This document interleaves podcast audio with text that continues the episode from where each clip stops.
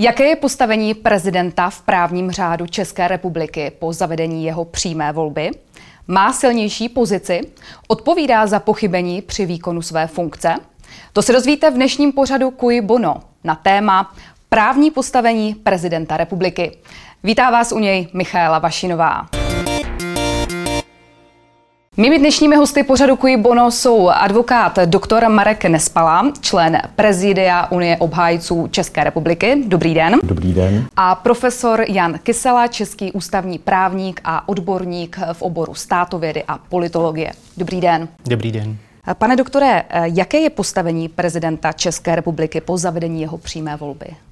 Samozřejmě, že silnější, protože jak už judikoval Nejvyšší správní soud a Ústavní soud, který přezkoumával toto rozhodnutí, není arbitr mezi přímo voleným prezidentem republiky a například vládou.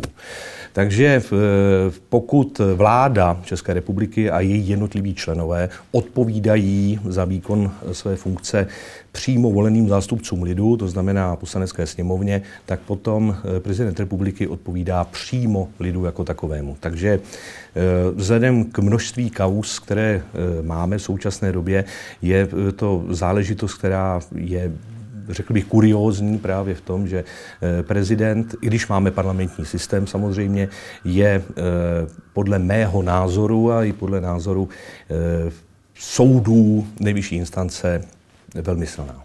Pane profesore, má teď prezident silnější pozici? V jistém slova smyslu ano, budeme-li tu sílu chápat spíše politicky. Obecně se dá asi říci, že i v období před zavedením přímé volby prezidenta republiky Česká republika platila za parlamentní systém s mírně posílenou pozicí prezidenta republiky, což je dáno zejména tím, že k výkonu některých svých kompetencí nepotřebuje kontrasignaci, což je v parlamentních systémech trošku neobvyklé, takže určitý náznak posílení tam byl. Každopádně to, co je pro naši republiku příznačné, není ani tak to, co vyčtete z ústavy, ale je spíš určitá tradice očekávání, že prezident republiky je silný, moudrý, že bydí nad národem a tak dále, což je očekávání zakládané při nejmenším tedy v období vzniku Československa, kdy zase Masaryk navazuje na něco, co je spojováno s postavením monarchy. Takže Česká republika není ani tak úplně atypická v tom smyslu, co dočtete se v ústavě, ale je trošku atypická, jaké je faktické postavení prezidenta republiky, a v tom přímá volba mohla něco sehrát do značné míry v souvislosti s tím, kdo byl zvolen tím prvním prezidentem republiky. Ve chvíli, kdyby to byl nějaký, řekl bych, konvenčnější kandidát, jako třeba pan Jan Fischer,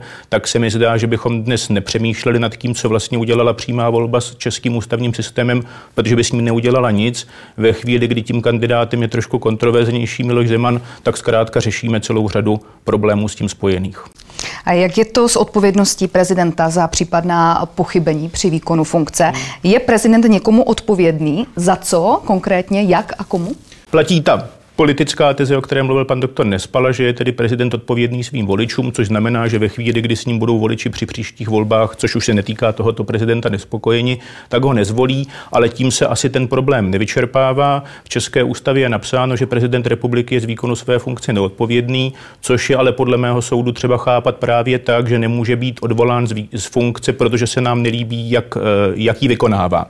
Nemůže být odvolán z politických důvodů. Na druhou stranu je odpovědný ústavně právě, je odpovědný za velezradu, je odpovědný za hrubé porušení ústavního pořádku. Tady se dá říci, že je odpovědný ústavě. Ten, kdo tu odpovědnost vyvozuje, jsou parlamentní komory a následně ústavní soud. A pak se můžeme bavit o nějakých dalších složkách, které jsou nicméně opatřeny určitými otazníky. Víme, že dokud je prezident republiky prezidentem republiky, není odpovědný trestně. Nicméně je docela dobře možné, že poté, co přestane být prezidentem republiky, tak může být za některá svá jednání trestně stíhán. A my zatím nevíme úplně přesně za jaká, jestli za jakákoliv jednání, řekl bych takové té obecné kriminality, něco ukradl, anebo i za jednání, která souvisejí s výkonem úřadu. Ale to se dozvíme teprve poté, co prezidentem republiky přestane být a někdo by ho chtěl eventuálně stíhat. Souhlasíte s tím? V zásadě ano. Já se musím trošku ohradit v tomu předpokladu, že by mohl být stíhán prezident republiky za naplnění skutkové podstaty nějakého trestného činu. Jako jeho právní zástupce o ničem nevím. Ale jinak, co se týká formálně právního hodnocení, je to samozřejmě pravda. Ona indemnita a imunita zároveň se týká skutečně pouze výkonu, doby výkonu funkce prezidenta republiky s tím, že deliktní odpovědnost prezidenta republiky je definována v článku šedesát pět ústavy. Jedná se o velezradu a jedná se o hrubé porušení ústavního pořádku, když to řeknu velmi zkráceně. Ale k ničemu takovému nedošlo, takže ta debata je skutečně akademická v tuto chvíli. Může někdo žalovat prezidenta republiky jako fyzickou osobu? Samozřejmě. Pokud by se dopustil nějakého deliktu, ten kondicionál zdůrazňuji, tak samozřejmě je žalovatelný jako každý jiný. A naopak prezident republiky může žalovat každého za to, když jeho jako fyzickou osobu poškodí. Prezident republiky má v podstatě trojí osobnost právní. Jedna je fyzická osoba, to znamená, kdyby se pohádal se sousedem a zbořil mu plot. Potom je to úřad e, prezidenta republiky, klasickým případem je spor o jmenování profesorů. No a potom je to hlava státu, kdy e, při výkonu své funkce skutečně odpovědný není. A tady je, vzniká celá řada otázek, e, otazníků, jakým způsobem prezidenta republiky žalovat. A upřímně řečeno, e, doposud e, podané žaloby nesvědčí o tom, že by si české právní prostředí osvojilo techniku možnosti žalování prezidenta republiky.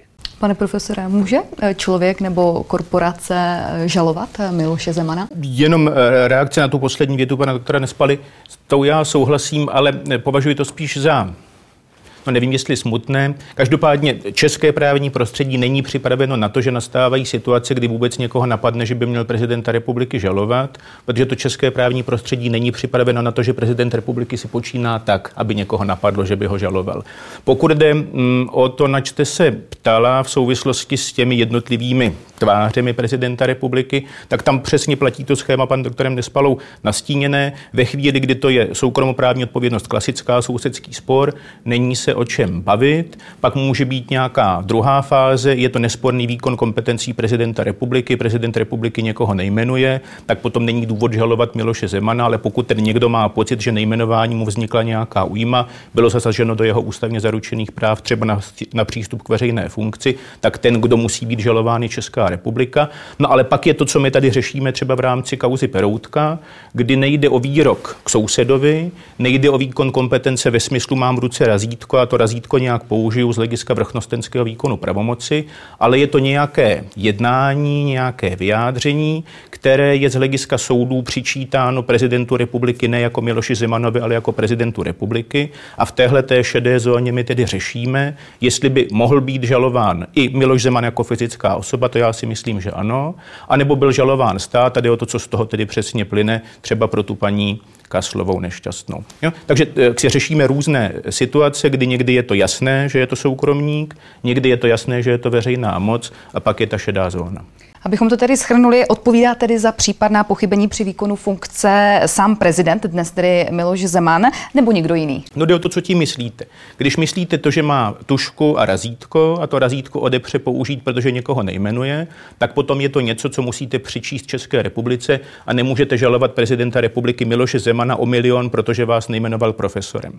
Ale z toho neplyne, že když jako prezident republiky otevírá konferenci, výstavu a tak dále a něco říká a to něco zasáhne do něčích osobnostních práv, takže by po mém soudu nemohl být žalován on jako Miloš Zeman.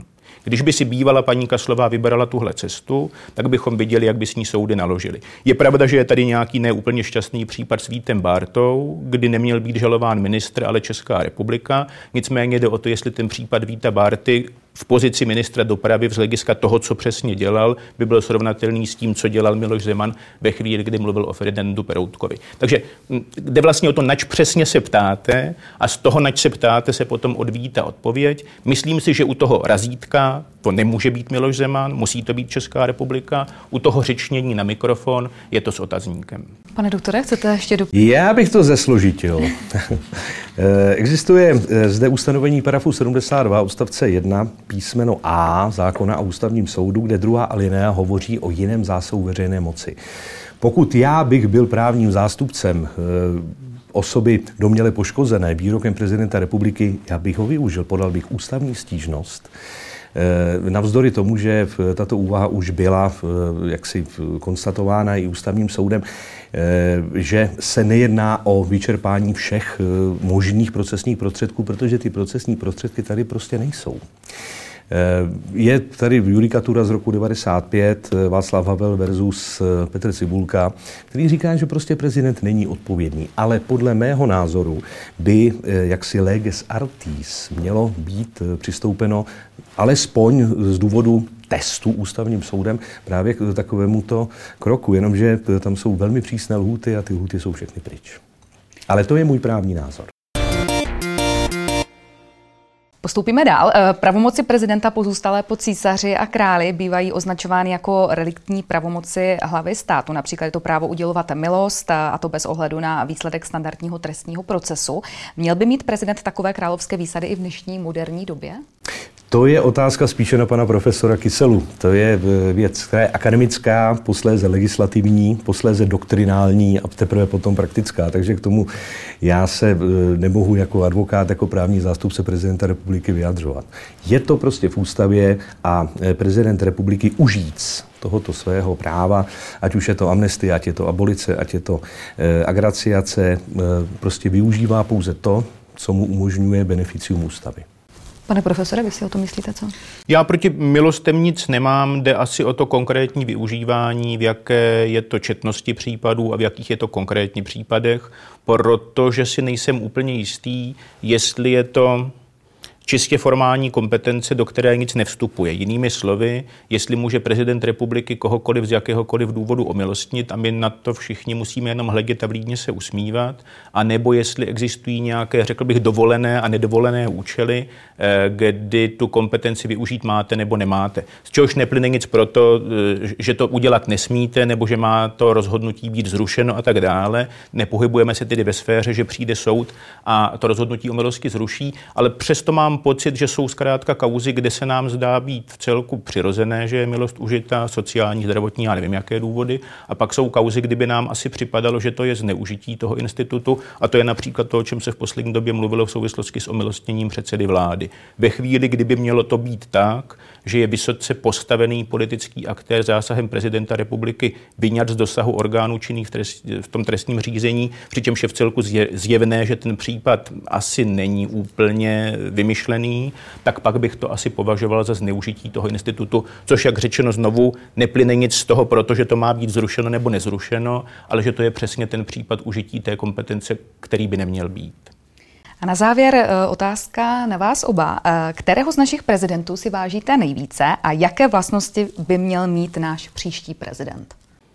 Ptáte se na české nebo i československé? Můžu být e, československý. No asi neodpovím nijak zvlášť originálně, protože mám pocit, že to bude ta zakladatelská osobnost Tomáše Garika Masaryka, byť je to s drobnými otazníky z hlediska toho, jak vlastně tu tradici založil a jaké pokušení pro, celé řad, pro celou řadu vykonavatelů toho úřadu do té tradice vložil, protože ta pokušení spočívají v tom mm, překračování ústavy. A s tím jsme, myslím, konfrontováni i po roce osmdesát devět. Je to zkrátka určité jako pokušení v tom, jak je ústava koncipována, hledat možná pro prezidenta republiky více, než to, co tam tvůrci ústavy vložili. Očekávání té role. A jaké vlastnosti by měl mít náš příští prezident? No, to je těžká otázka. Já myslím, že by bylo pěkné, kdyby byl ústavě věrný. Kdyby v ní zkrátka nehledal příliš mnoho toho, co tam není, ale přidržoval se spíše toho, to, co v ní je a vykonával ten svůj úřad ústavě věrně a pokud možno spíše uměřeně, než extenzivně či dokonce expanzivně. Uh-huh. A pane doktore, vy? Eh, co se týká konkrétní osobnosti, samozřejmě jako advokát se nemohu vyjadřovat. Eh, co se týká vlastností, tak eh, mám takovou tezi, kterou držím už drahně let zastupující prezidenty republiky. Tvrdím, že stát je suverénní právě tak, jako je suverénní jeho hlava. Takže jakýkoliv pokus o lobotomii hlavy státu vnímám jako úkorný nejenom v zájmu ústavy, ale v zájmu všeho lidu a prostě české státnosti jako takové. Takže ano, věren ústavě, souhlasím s panem profesorem, ale věren svému slibu a v zájmu všeho lidu vykonávající svoji funkci. Svého českého lidu. Děkuji za rozhovor. Tolik advokát doktor Marek Nespala, člen prezidia Unie obhájců České republiky, a profesor Jan Kysela, český ústavní právník a odborník v oboru státovědy a politologie.